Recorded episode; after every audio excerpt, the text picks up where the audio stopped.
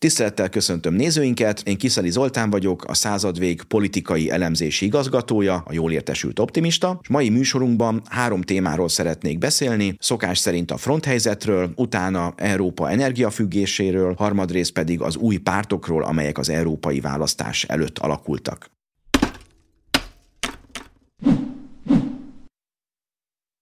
Nagyon köszönjük a visszajelzéseket, a támogatást. Szeretném megkérni azokat a nézőinket, akik még nem iratkoztak fel, hogy ezt tegyék meg. Kell nekünk a támogatás, a visszajelzés, hogyha feliratkoznak a csatornára, vagy egy lájkot nyomnak, ezzel átverjük az algoritmust, és olyanokhoz is eljut a műsor, akikhez egyébként nem, mert följebb dobja az algoritmus a YouTube-on. Köszönöm, ha segítenek. Kezdjük az első témát, a fronthelyzetet.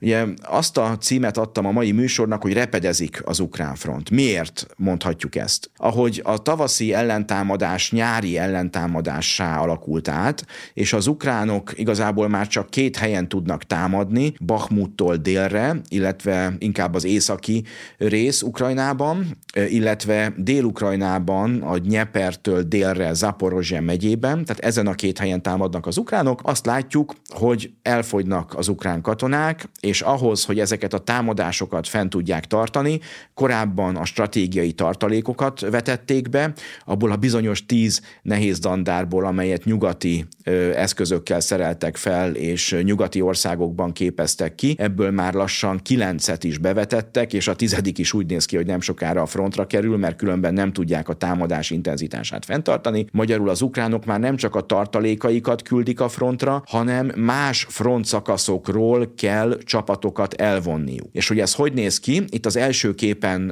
amit hoztam önöknek, nagyon jól látható. Ez az északi front nagyjából Luhansk megye, Donetsk megye, tehát Ukrajnának az az észak-keleti része, és ha megnézik ezeket a kis ilyen mustársárga kiszögeléseket, azt látjuk, hogy ahonnan az ukránok elvonnak csapatokat, ott az oroszok araszolnak előre, ilyen helyi ellentámadásokat indítanak, kihasználva azt, hogy az ukrán erő az, az, az meggyengült. Nyilván ez az oroszokra is érvényes, tehát ami az egyik oldalra érvényes, az mindig érvényes a másik oldalra is. Tehát mindig, amikor a híreket olvassuk, ha az ukránok kifogynak a katonákból, az oroszok is kifogynak. Tehát mind a két fél súlyos veszteségeket szenved. Mi a különbség? Egy, hogy az oroszok ugye, amikor előre mennek, akkor azt nézik, hogy hol vannak gyenge ukrán állások, hol tudnak fél kilométert, egy kilométert előre menni. A másik, hogy amikor az ukránok támadnak, akkor kiépített orosz állásokat kell támadniuk, tehát nem ahol kevesebb a katona, hanem ahol kiépített állások vannak, és ezeket az állásokat, amikor áttörik, akkor három az egyhez túlerő kell. Tehát az oroszok ott támadnak, ahol mondjuk elég egy az egyhez, vagy nem kell három az egyhez, mert nekik sincs annyi katonájuk. Az ukránok viszont ott támadnak Bakhmutnál, ami szimbolikus jelentőséggel bír Zelenszky elnök számára, vissza akarja szerezni ezt a várost. Ezért ők ott támadnak, ahol három az egyhez kell. Tehát ez már egy handicap az ukránok számára.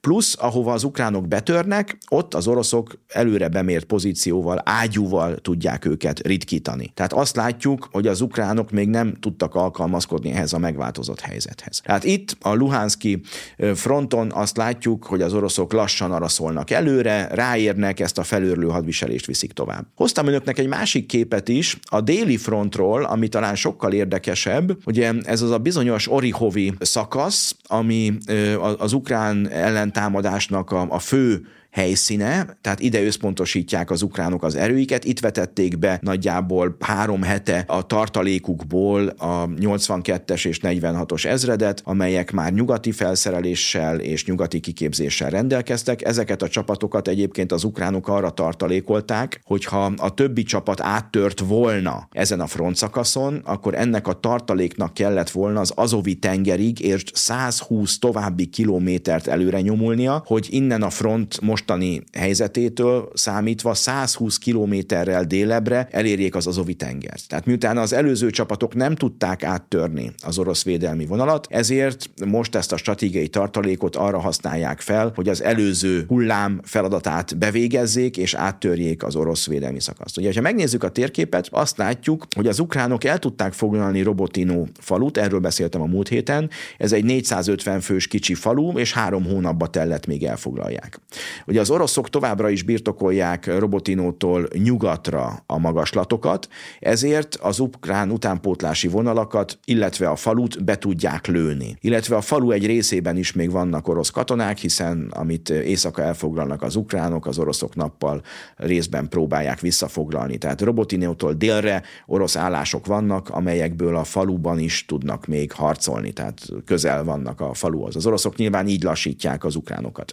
Amit viszont látunk, és ahonnan az ukrán sikerek híre érkezett, az Robotinótól keletre eső rész, ahol egy Verbove nevű falu van, és a kettő között az ukránok elérték a fő orosz védelmi vonalat egy ponton, tehát ez tényleg egy siker, csak ezt már három hónapja kellett volna elérniük, és nem most. Illetve a másik, hogy itt már látszanak azok, azok, azok a bizonyos tankakadályok, azok a sárkányfogak, ilyen betonpiramisokra kell gondolnunk, amelyek megnehezítik a tankok és más nehéz járműveknek az átkelését. Tehát ezt elérték az ukránok, de a mérvadó katonai szakértők szerint tankokkal vagy nehéz gépjárművekkel nem tudták ezt áttörni, hanem ilyen felderítő csapatokat küldenek előre, akik ott fényképezkednek a, a helységnévtábláknál, a postán, a polgármesteri hivatalban, de ez nem jelenti azt, hogy az ukránok Verbove falut elfoglalták volna, vagy hogy tankokkal, nehéz fegyverekkel át tudtak volna jutni ezen az első védvonalon, és hát ezt úgy kell elképzelnünk, hogy az oroszok úgy alakították ki ezt a védvonalat, ha az ember a részletes térképet megnézi, hogy Verbove felé terelik az ukránokat a völgyben, és ez azt is jelenti, hogy előre bemért helyre mennek, egy killing zónnak hívják ezt angolul, tehát akik oda bemennek ukránok, azokat pontosan tudják, hogy hol vannak, és a magaslatokról az oroszok tüzérséggel ritkítani, pusztítani tudják őket, tehát ezért is látjuk azt, hogy minél több katonát küldenek be az ukránok, sajnos meghalnak, ugye látjuk, hogy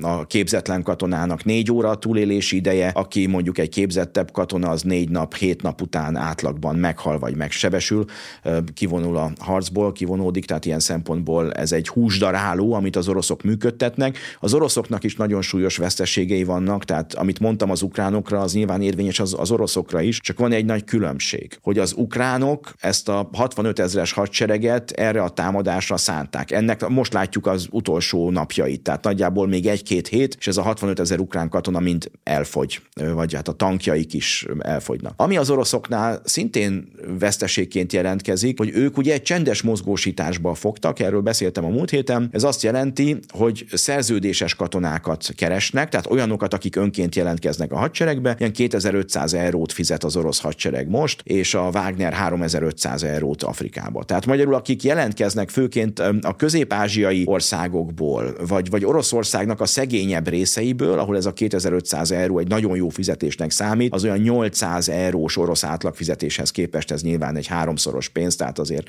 mozgósítja az emberek fantáziáját. Tehát egyrészt a szerződéses katonákat viszik, másrészt pedig, ugye, amit látunk például ezen a déli fronton Robotino és Verbove környékén, hogy az elit alakulataikat vetik most be az oroszok, hogy pont ezt az áttörést megakadályozzák, és a felőrlő hadviselést tudják folytatni. Tehát az orosz ejtőernyősöket átirányították erre a frontszakaszra, ahonnan ők eljöttek északról, az ukránok próbáltak támadni, de hát azt látjuk, hogy az ellentámadások tól kellett elvonni az ukránoknak az erőt Bakhmuthoz, illetve Zaporozséba.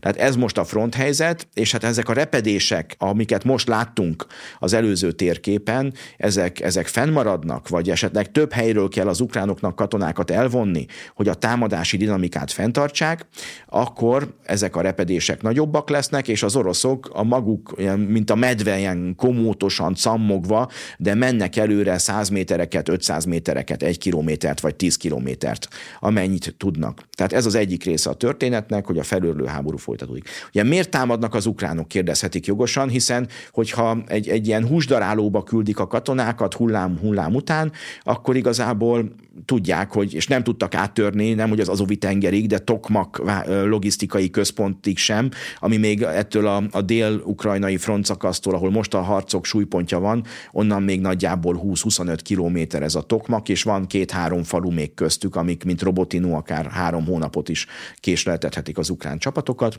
Tehát azt látjuk, hogy az ukránok azért támadnak, hogy a nyugat felé, a nyugati szponzoraik felé fel tudják mutatni azt a sikert, hogy a nyugati kiképzésnek és a nyugati fegyvereknek volt értelme mert az, hogy most 6 kilométert vagy 7 kilométert tudtak előre haladni a, a korábbi helyzethez képest Robotino felé, az nem egy nagy siker. De az, hogy támadnak és megközelítették, vagy ukrán olvasatban áttörték az első orosz védelmi vonalat, és egy helyen megérintették, ez a nyugati országok felé nyilván egy olyan siker, amit fel tudnak mutatni a nyugati közvélemény felé, mert miközben nyugaton azt látjuk mondjuk, hogy egy Hawaii tűzkárosult családnak, háztartásnak 700 dollárt adnak, addig Ukrajnának folyamatosan milliárdos tételekben küld az amerikai Biden kormányzat például támogatást.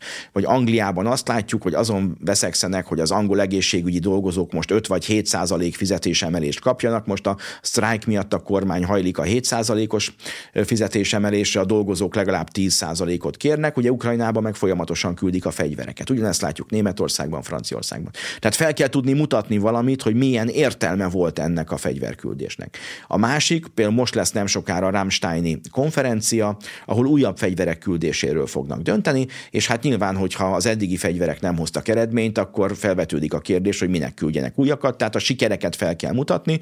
Ugye az ukránok a harctéren nem igazán tudnak előre jutni, a húsdaráló ellenük működik, pláne ha támadnak.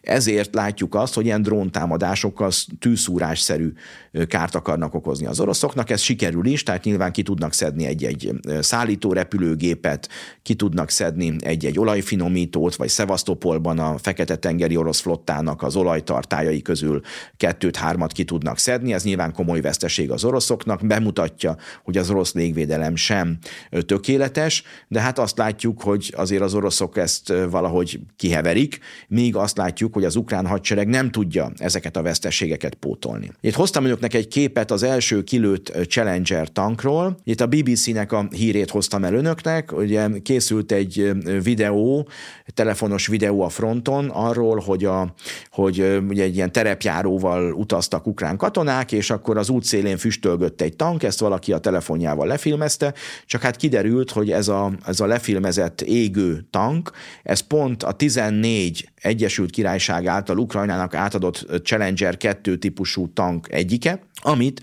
a 82-es ezrednek adtak át, amely egy elit ezred, egy ilyen nehéz dandár szintű ukrán katonai egység volt, hát akkor már csak 13 maradt, nem tudjuk, hogy a többivel mi történt, vagy mi nem történt, de az látható, hogy az az első olyan brit Challenger 2 tank, amit csatában kilőttek, ezelőtt csak Irakban lőttek ki egyet, de azt az angolok baráti tűzzel, tehát a saját brit katonák lőtték ki a saját brit tankjukat. A harc során, vagy, vagy a fronton nem baráti tűzben ez az első olyan tank, amiről tudunk, hogy, hogy kilőtték. Ugye szeptember közepén érkeznek az amerikai Abrams tankok Ukrajnába, a kiképzés már korábban zajlott Lengyelországban, Pózen város, amellett Sziléziában van lengyelországi város, ott van az Abrams Akadémia, ahol az amerikai és lengyel katonák képeznek ki harckocsizókat, régebbi szóval tankistákat az Abrams tankoknak a használatára. Ugye Lengyelország vásárolt 366 Abrams tankot, Románia most nyáron vásárolt 54 Abrams tankot, Ukrajna kap 31-et Amerikától. Tehát ezeknek a, a harckosizóit, személyzetét képzik ki Lengyelországban, Németországban is részint, és ezeket a tankokat úgy néz ki, hogy már szeptember közepén az ukránok bevetik. Ez lenne az a bizonyos tizedik stratégiai tartalék, tartalékban lévő nehéz dandár, amit az ukránok még nem vetettek be a Nyepertől keletre. A törzs nézőim emlékezhetnek arra, hogy mindig elmondom, az oroszok strigulázzák, hogy az ukrán stratégiai tartalékból főként ezekkel a nyugati nehéz fegyverekkel, páncélosokkal felszerelt dandárokból hány van a Nyepertől keletre, mert ez azt jelenti, hogy ha ezeket felmorzsolják, ezeket elpusztítják, onnantól kezdve Ukrajna csupasz, nincsen neki saját tartaléka, nincsen olyan érdemi katonai egysége, amivel egy orosz offenzívát fel tud tartani. Tehát az oroszok ezt a húsdarálót akarják működtetni, még az esős időszak kezdetéig, hát ez nagyjából ilyen október közepe vége, tehát egy bő hónap, ami még az érdemi harcokból van, aztán 6 hét szünet, és kezdődik az egész előről, csak hát ugye az a kérdés, hogy addigra hány ukrán katona marad, hány tank marad, most jön ugye 31 új tank, de hát lehet látni a számokat, hogy, hogy 31 tank nyilván nagy segítség az ukránoknak, nem szabad lebecsülni ezeknek az értékét, de hát egyrészt, hogy kevés,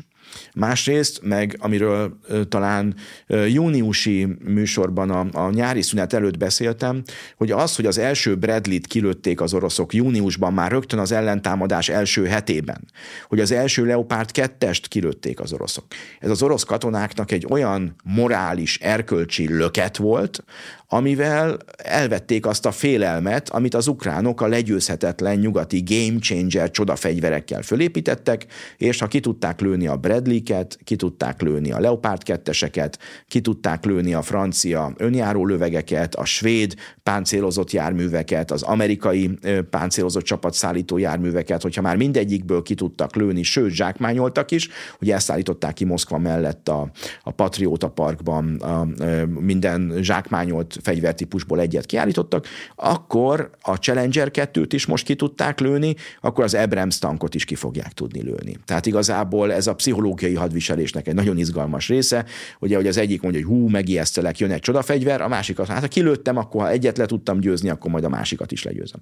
Hát itt tartunk most. Ami még ukrán szempontból érdekes, hogy Ukrajna kifogyott az emberekből. Ugye a múlt héten arról beszéltem, hogy a, a, a ki lehetett vásárolni magukat az ukrán hadköteles férfi férfiaknak a sorkötelezettség alól, ilyen 5-10 ezer dollárba került egy fehér papír, és az azt jelentette, hogy van, aki külföldre menekült, van, aki meg mondjuk ilyen alkalmatlansági papírját lobogtatta, amikor be akarták hívni. Ugye ezért kellett az embervadászat, ezért vadázták össze a férfiakat, mert a lógósok helyett kellett ugye másokat be- berántani, akiket kiküldtek a frontra a húsdarálóba. Most minden papírt felülvizsgálnak, ebből tudnak még pár tízezer férfit nyerni, de hát ezek nem motiváltak. Tehát ezek nem olyan önkéntesek, akik az első héten jelentkeztek önként, ezek olyanok, akik az életüket többre tartják, mint Ukrajna szuverenitását, tehát lógósnak hívták őket a háborúban. Lényeg az, hogy ők ugye meg akarnak lógni, az életüket mentik, tehát feltehetően ők nem lesznek motiváltak. Ha be is rántják őket, nem lesznek motiváltak. Kettő, elkezdődött a nyugaton élő ukránok összeírása. Lengyelországban 80 ezer sorköteles ukrán férfiról tudnak, Németországban 163 ezer sorköteles ukrán férfiról tudnak. Na itt nyer értelmet az, hogy nyáron az amerikaiak ugye kérték a kettős állampolgárok listáját állítólag az ezt a vízum miatt, Hát Magyarország nem adta ki a kettős állampolgárok listáját, pont ezért, hogy ne kerüljön illetéktelen kezekbe. Mondjuk Ukrajnában tilos a kettős állampolgárság, de hát tudjuk, hogy vannak olyan kárpátaljai magyarok, akik mégis felvették a kettős állampolgárságot. Na, ha ezeknek a listája kikerülne például Magyarországon kívülre, akkor, és ez eljutna mondjuk Kievbe, akkor rögtön tudnák mondani, hogy ezt meg ezt az embert kérem, a magyar állam adja ki. Tehát Magyarország nyilván a kárpátaljai magyarokat külön védelemben részesíti, tehát ezért azt kell látnunk, hogy ez egy veszélyes folyamat, hogy az ukránok elkezdik pedzegetni, hogy nyugatról a hadköteles férfiakat adják ki nekik. Hát nyilván ez nagyon szembe menne az Európai Unió logikájával, hiszen azt látjuk, hogy délről ellenőrzés nélkül korlátlan számban jönnek be hatköteles, életerős, vidám férfiak. Azt mondják, hogy hát én Németországba akarok menni, nem érdekel semmi, nem érdekelnek a törvények, nem érdekel, hogy van-e útlevelem, én szír vagyok, én homoszexuális vagyok, én áttért keresztény vagyok, a 12. gender vagyok, és én Németországba akarok menni, egy jobb életet akarok élni, mint otthon Afrikában vagy a közel-keleten. Na ezek az életerős katonaköteles korú férfiak, ezek százezrével jönnek Európába. Ukrajnába. És hogyha az ukránok meg azt kérik, hogy akkor a saját ukrányaikat meg adják oda, hogy van ez, hogy beengednek a brüsszeli bürokraták több tízezer, több százezer katonaköteles férfit, akiknek lakást adnak, szociális segélyt adnak, ellátást adnak, míg az ukránokat meg kiadnák Ukrajnának, hogy küldjék őket a húsdarálóba. Tehát ez, itt látjuk ezeket az ellentmondásokat, csak hát ez mit jelez nekünk, hogy az ukránok kezdenek kifogyni a katonából, Ukrajnán belül. Még egy hadsereget talán föl tudnak tölteni, meg már a rendőröket küldik meg a tűzoltók harcosókat a frontra, akik mégis valamilyen kiképzésben részesültek és fegyelmezett emberek, de hát ezek is elfogynak egyszer. Tehát ezt üzeni nekünk, hogy Ukrajna kifogy a katonákból. Hát ez volt 1915-ben, amikor a franciák is kifogytak a katonákból, ugye a német húsdaráló a nyugati fronton a francia fiatalokat ugye megtizedelte, megritkította, hát akkor jöttek az angolok 16-ban. A Szomi csatánál az angolokat is a németek ledarálták, egy-másfél év után az angolok is elfogytak, és hát akkor jöttek 18-ban az amerikaiak. És hát most ugye az ukránok tartanak ott, hogy kezdenek elfogyni, még a sarkokat kisöprik, még a belső tartalékokat összeszedik, de igazából azt látjuk, hogy külföldről már nem jönnek önkéntesek, mert a tűzvonalba küldik őket rögtön a legnehezebb helyekre meghalnak. Volt tízezer kolumbiai zsoldosa Ukrajnának, de hát ezeket is ugye az első vonalba küldték, a legsúlyosabb helyekre, és a kolumbiak azt mondták, hogy mi nem meghalni jöttünk, hanem hogy harcoljunk sokat, és akkor megkapjuk azt a 3000 dollárt, amit ígértetek nekünk, hogy hazaküldhessük a családunknak. Nem azért jöttünk ide, hogy már az első éten meghalljunk, és nem tudjunk pénzt küldeni a családunknak. Tehát a kolumbiai zsoldosok is fellázadtak Ukrajnában, hogy nem azért jöttek, hogy meghalljanak, hanem azért jöttek, hogy pénzt tudjanak küldeni a családjuknak. Tehát itt látjuk a problémákat. Hát a háború sajnos még elhúzódik, nagyjából ennyit szerettem volna a háborúról mesélni. Térjünk is át második témánkra, Európa energiafüggőségére. Hoztam önöknek egy amerikai statisztikát. Ha megnézzük itt ezt az első diagramot, ez azt mutatja, hogy mennyi amerikai LNG-t exportáltak a világ különböző részeire. És ajánlom önöknek a diagramnak a kék színű részét, ami azt mutatja, hogy az amerikai LNG exporton belül Európába mennyi LNG érkezett. És hát ha látjuk, hogy a 22-es háború kitörése óta mennyire megnövekedett az Európába küldött amerikai LNG-nek az aránya, tehát igazából a legnagyobb amerikai felvevő piacá váltunk. Hát ugye nyilván ez hozzájárult az is, hogy az északi áramlat vezetéket valaki fölrobbantotta, hogy hát így a, a mesedér után része, hogy, hogy hat lelkes ukrán ö, ö, fogta magát, és csak a vezérkari főnöknek a tudtával, nem ám az elnök tudtával, tudtával, csak a vezérkari főnök tudtával, de béreltek egy hajót Lengyelországban, vitorlással kimentek a tenger közepére, megtalálták a négy csőből a hármat, illetve 70 méter mélyre le tudtak menni búváruhával, ami már egy olyan mélység, ahová nem hobbi búvárok járnak, hanem profi, vérprofi búvárok, plusz még annyi robbanóanyagot is tudtak találni olyan mennyiségben és minőségben, amivel ilyen kárt tudtak okozni négy csőből háromban. Tehát ugye ez a mesedér utánnak a része, próbálják az ukrán ukránokra tolni a felelősséget, mert ugye így nem kell az angol százhatalmak kereté körében keresni a, a felelősöket. Ugye hát az oroszok lettek volna, már rég kiderült volna, meg már rég harsogta volna a globalista háborúpárti propaganda, hogy az oroszok fölrobbantották az aranytojás tojó tyúkukat, amely vezeték nekik nagyon komoly bevételt jelentett, és ugye Németországot, Európát egy orosz energiafüggőségben tartotta, tehát nyilván az oroszok kevéssé valószínű, hogy, hogy ennyire hülyék lennének, hogy a saját arany aranytojás tojótyúkjukat levágják, hát maradnak ugye mások, és hát most, hogy nem másokat keresünk, ezért most úgymond az ukránokra kenik a sztorit, de hát, hogy nincs orosz gáz, vagy szankciók alá vetik, ezért ugye az amerikaiak beugranak, és hát rengeteg LNG-t adnak el Európának, persze dollárért. És hát hoztam egy másik hírt önöknek, ami arról szól, hogy az USA ebben az évben rengeteg a 2005-ös szintet elérő több mint 400, 400 tonna dúsított orosz uránt vásárolt, és ez, ez rengeteg. Ugye hát atombombára nem kell, mert az oroszoknak is van mondjuk 5000, az amerikaiaknak is van 5000 atom robbanófeje, e, ennek a tizede elég ahhoz, hogy a földet elpusztítsa, az emberi életet a földön elpusztítsa, tehát feltehetően nem ahhoz kell, hogy, hogy, hogy, hogy újabb fegyvereket gyártsanak, mert már rengeteg fegyverük van az oroszoknak is, meg az amerikaiaknak is. Tehát feltehetően másra kell, és hát erről írtam a Mozgástér blogon múlt héten, hogy azt látjuk, hogy az orosz gáz és az orosz olaj után az USA azt szeretné elérni, hogy az Unió a 12. szankciós csomagban az a nukleáris energiát is szankcionálja, mert a legtöbb európai ország, a térségünk kelet-közép-európai ország, amely orosz atomenergiát használ, tehát orosz atomerőművei vannak, ezek most a szivárvány, az ottani szivárvány koalíciók munkájának az eredményeként átállnak orosz fűtőelemről amerikai fűtőelemre. Tehát nagyon érdekes. Eddig ugye mi történt? Mondjuk a csehek, a szlovákok, vagy, a, vagy az ukránok, bolgárok megvették a oroszoktól a fűtőelemet, a kiégett fűtőelemet visszaadták az oroszoknak, hogy újra dúsítsák. Tehát eddig ez működött közvetlenül. Ugye most is ez, ez, ez a legtöbb országban eddig így volt. Ugye általában ilyen két-három évnyi tartalék van, tehát Pakson is van annyi orosz fűtőrúd, hogy, hogy két évre előre az átlagos magyar e, áramtermelésnek a paksi erőmű által biztosított részét ezek az orosz fűtőelemek két évre előre biztosítják. Ez így van a cseheknél is, szlovákoknál is, tehát ezzel nincs gond. A kérdés az, és itt jön vissza a, itt a képbe ez a 400 tonna orosz dúsított urán, hogy az amerikaiak azt akarják, hogy ne közvetlenül Oroszországtól vásárolják ezek az országok az orosz fűtőelemeket, hanem Amerikából a Westinghouse cégtől, ami most amerikai cég, de kanadai tulajdonban van, tehát észak-amerikai, angol száz mondhatjuk. Tehát az a lényeg, hogy a, a mi térségünkben az országok ettől a kanadai cégtől, a Westinghouse-tól vásárolják az orosz gyártmányú atomerőműveikbe az Oroszországból vásárolt, Amerikában fűtőruddá préselt egyébként orosz uránt.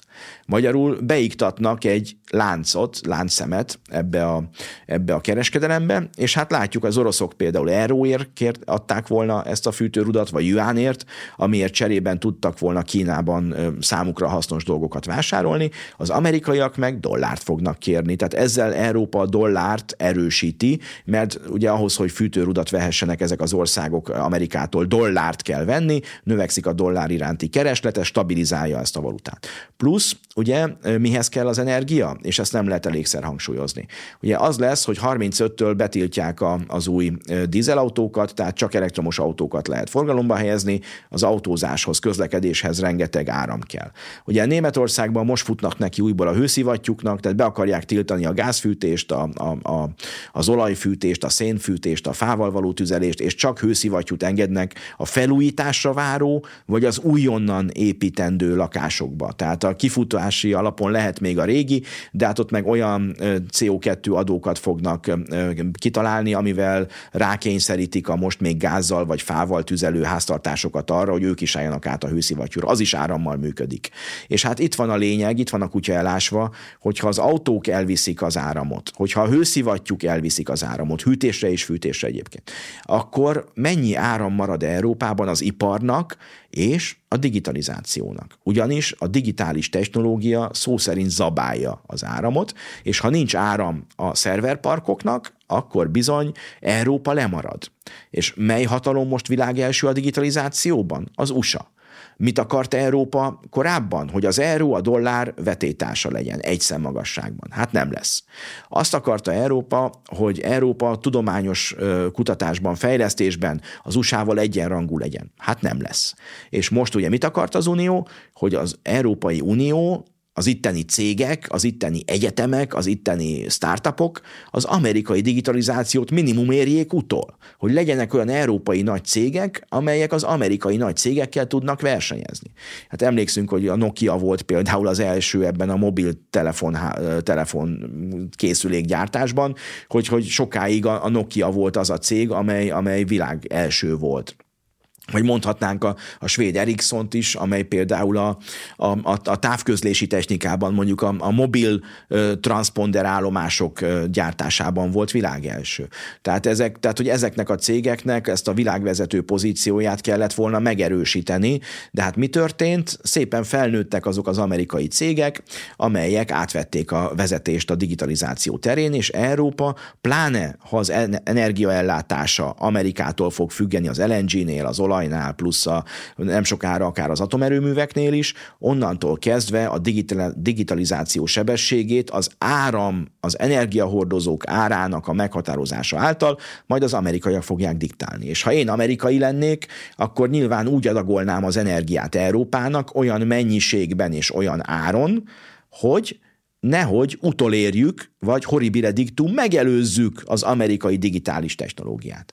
Pláne ha azt nézzük, hogy az amerikaiak az olajról át akarják állítani a dollárt a digitális technológiára, hogy nem az olajfedezet lenne a dollár mögött, pláne ha 35-től Európában betiltják az olajat, vagy a, a, a benzint, a, a dízeles új autókat, tehát a kifutó modellek mehetnének, csak mondjuk, hogy Németországban most már egyes városokban nem lehet behajtani 2015 előtt gyártott dízel dízelmotorú autókkal, úgy majd azt mondják, mondjuk 2030-ban, hogy a 2020-nál régebbi dízeles autókkal nem hajthatsz be ebbe a városba, nem hajthatsz be ide-oda, vagy annyi adót kell fizetned, hogy cseréld le a 2020 előtti dízelautódat, vagy benzines autódat elektromosra, és ugye onnantól kezdve már is ott tartunk, hogy hiába szabad használni, ha nem hajthatok be mondjuk Berlinbe, vagy Münchenbe, most már most sem egy 2015-nél régebbi ö, ö, dízelautóval, akkor ha ezt tovább szigorítják, akkor hiába lehet használni 35 után is a dízelautókat, ha, ha vagy nagyon drága a büntetőadók miatt, a CO2 illeték miatt,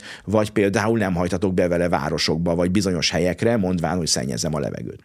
Tehát azt látjuk, hogy, hogy nagyon át van ez gondolva, de onnan érdemes ezt nézni, hogy Európa mindig egy vagy két lépéssel az USA mögött maradjon. Egy példát még utolsóként hadd mondjak ehhez a témához. Tehát magyarul, hogyha Európa viselkedik, akkor mondjuk ezek az országok, akkor kapnak amerikai fűtőrudat. Ha nem, akkor hát sajnos azt mondjuk, hát itt vannak a kanadaiak, az ausztrálok, a franciák, a bolgárok, a finnek, hát nekik már megígértük, ti majd utánuk fogtok kapni. Ja, és dupla áron, mert hát ha ilyen sok embernek kell a fűtőrúd, akkor, akkor nyilván többe fog kerülni. És akkor már is azt látjuk, hogy az európai energiatermelést Amerika fogja uralni. Az egyoldalú orosz függésünket nem lenne szabad egyoldalú amerikai függésé átalakítani, diversifikálni kéne. Hát szegény franciák még kapálóznak, próbálkoznak, de hát Macron elnöktől függ, hogy a sarkára áll-e, vannak biztató jelek, de hát a mondatoknál nem jut tovább, és hát azt látjuk, hogy hiába próbálja Macron elnök például Európa stratégiai autonómiáját pont ezeken a területeken, amikről beszéltem, biztosítani, hogyha végül behúzza fülét, farkát, megnézi a Franciaország államadóságát, megnézi a francia ipar termelését, és azt látja, hogy hát az amerikaiak nélkül nem jut semmire, vagy a németek nélkül, akik meg még jobban függenek az amerikaiaktól. Hát itt tartunk most az energetika terén. Van még egy témánk, harmadik témaként hoztam önöknek az új pártok alakulását. Ugye hát, hogy a, a, ahogy az eső után nőnek a gombák, úgy a választás előtt nőnek a pártok. Szlovákiában most 25 párt indul neki az ottani parlamenti választásnak szeptember 30-án, és hát ahogy közeledünk a 2024. június 9-i európai parlamenti választáshoz, amit hogy az egész Unióban egyszerre tartanak azon a héten, a legtöbb országban úgy, mint nálunk 9-én vasárnap, azt látjuk, hogy egyre több új párt alakul. Ez nem rossz, mert a demokrácia ugye arról szól, hogy vannak csoportok, érdekcsoportok, vagy értékeket, azonos értékeket valló csoportok, és egy idő után megszervezik magukat. Ugye vannak a társadalomban törésvonalak, nyilván van város, vidék, tehát hogyha a vidékiek megszervezik magukat, ugye ilyen volt régebben a kisgazdapárt, amely a vidéken élők vagy a gazdák érdekét képviselte, és mondjuk bejut, megszervezi magát, pártot alapít, és a parlamentbe is bejut, akkor ahhoz, hogy, hogy a városlakók érdekét is képviselje valaki, akkor nyilván kell egy ellentartás, és a városlakók is megszervezték magukat, jellemzően egyébként a liberális pártokba, és akkor a városlakók érdekét a vidéken lakókkal szemben a, a, a liberális párt képviselte, míg a vidéken élők érdekét a városban lakók ellen, leegyszerűsítve persze, mondjuk a kisgazdapárt. És hát azt látjuk, hogy, hogy így megalakítják a pártjaikat, és hát honnan tudjuk, hogy egy pártnak mekkora a támogatottsága, hogy elindul a választáson. Tehát ez, ez, ez nagyon rendben van, erről szól a demokrácia, virágozzék ezer virág. Ha valaki úgy érzi, hogy, hogy a társadalomra hatással akar lenni, akkor nyilván egy ideig mondjuk blogot indít, vagy tüntet, vagy aláírásgyűjtést indít, tehát ilyen polgári eszközöket használ, ameddig ez törvényes, addig rendben van, a kordonbontás már az, az, az, az talán pont ezt a határt feszíti, vagy túl is lépte, amikor a, az építési területen keresztül akartak a karmelitához betörni a momentumosok, ez már messze túllépte azt, ami, ami szerintem még rendben van, de azt látjuk, hogy egy párt alapítás az egy demokratikus dolog. Itt hoztam önöknek egy képet a Facebookról, hát nem, egy, nem pont egy kormánypárti blognak, a Facebook blog, blognak a, a képe, de nagyon találónak találtam ezt a képet, mert a politikai erőteret vetíti fel, szélső baltól, amit anarchistának nevez, a különböző árnyalatok pártokon keresztül egészen a szélső jobbig, amit ő fasisztának nevez, tehát szerintem ez így nagyjából rendben is van, a politikai erőteret nagyon jól leképezi, és azért is gondolom, hogy egy pár másodpercig nézzük ezt a képet, mert itt látják a, a középen ugye a, a liberális, konzervatív liberális irányzatokat, és ha megnézik, akkor a, a, a, a középnél tolonganak a pártok. Tehát, hogy a középtől kicsit balra és kicsit jobbra van a legtöbb párt, és az újon alakuló pártok is ide pozícionálják magukat. Tehát van egy olyan szempont, hogy én mit mondok magamról, és a, többi, a többiek hogyan néznek rám. Most még csak ott tartunk, hogy ők mit mondanak magukról. Jakab Péter volt talán ezen a ö, ö, héten, amikor a műsort fölvesszük az első, aki ö, bejelentette, hogy a Nép pártján című pártját megalakítja. Ugye ez már lehetett tudni, hogy ebből a mozgalomból majd előbb-utóbb párt lesz. Hát most jutott el az őszi politikai szezon kezdetének a legelején, nyilván még nincs parlament, vagy még nem lesz a köcsei beszéd, vagy, vagy mondjuk más pártoknak ilyen szezonnyitó rendezvénye, vagy frakcióértekezlete, azelőtt kell, mert a kicsikre most figyelnek jobban, tehát Jakab Péter szerintem jól időzítette kommunikációs szempontból pártjának a bejelentését, és hát ezt tette Vona Gábor is, aki szintén a, a korábban már létrehozott alapítványának a talaján, a második reformkor alapítványnak a talaján ö, hozott létre egy új pártot, amit második reformkor pártnak hív. Tehát azt látjuk, hogy itt is a, egy másik volt jobbik elnök, mint a Jakab Péter volna Gábor is korábbi jobbik elnök volt, új pártot alapított. Ugye van a Gábor, amikor letette a lantot, ez 20%-os párt volt, ugye 18-as választáson még nagyjából 20%-nyi szavazat szavazatot kapott a Jobbik. Ez egy nagyon erős egyébként. Magyarországon ez egy középpártnak számít, és hát ugye utána rengeteg párt vált ki belőle, ugye mi hazánk az, amelyik talán a legnagyobb, olyan 6-7 százalékon, és be is jutott a parlamentbe. Tehát én azt látom, nyilván kívülről, hogy a, a jobbiknak az az aktivista része, akár a gárdisták, akár tényleg azok, akik a, a, a terepen az aktivisták voltak, ezeknek a nagy részét a mi hazánk tudta talán elvinni. A jobbiknál is maradtak azért még emberek, de hát ott látjuk a közvéleménykutatásokban, hogy az inkább 1-2 százalék, nem 6-7, mint a mi hazánknál. És ugye a közvéleménykutatásokban ezek az új pártok még nem szerepelnek, tehát sem a néppártján, sem a második reform reformkor nem szerepel benne, mert hát ezek még új formációk, az emberek többsége talán még nem is hallott róluk, nyilván Vona Gábor nevét talán sokan ismerik, vagy Jakab Pétert a Parizer miatt szintén biztos sokan ismerik, de, de az, hogy most az ő pártja mi, az kevesen tudják talán. Tehát ezért gondolom azt, hogy, hogy, hogy idővel ismerték kell tenni ezeket a pártokat. Hát kérdés, hogy ennyi pártot elbír-e ez a magyar politikai mező, hát ezért kell indulniuk a választáson, mert ott meglátják, hogy mennyi a támogatottságuk. Ugye Magyarországon azt mondjuk, ha egy párt egy százalékot, kettő százalékot elér a választáson, akkor az már úgymond elhelyeződik, a, fölkerül a térképre.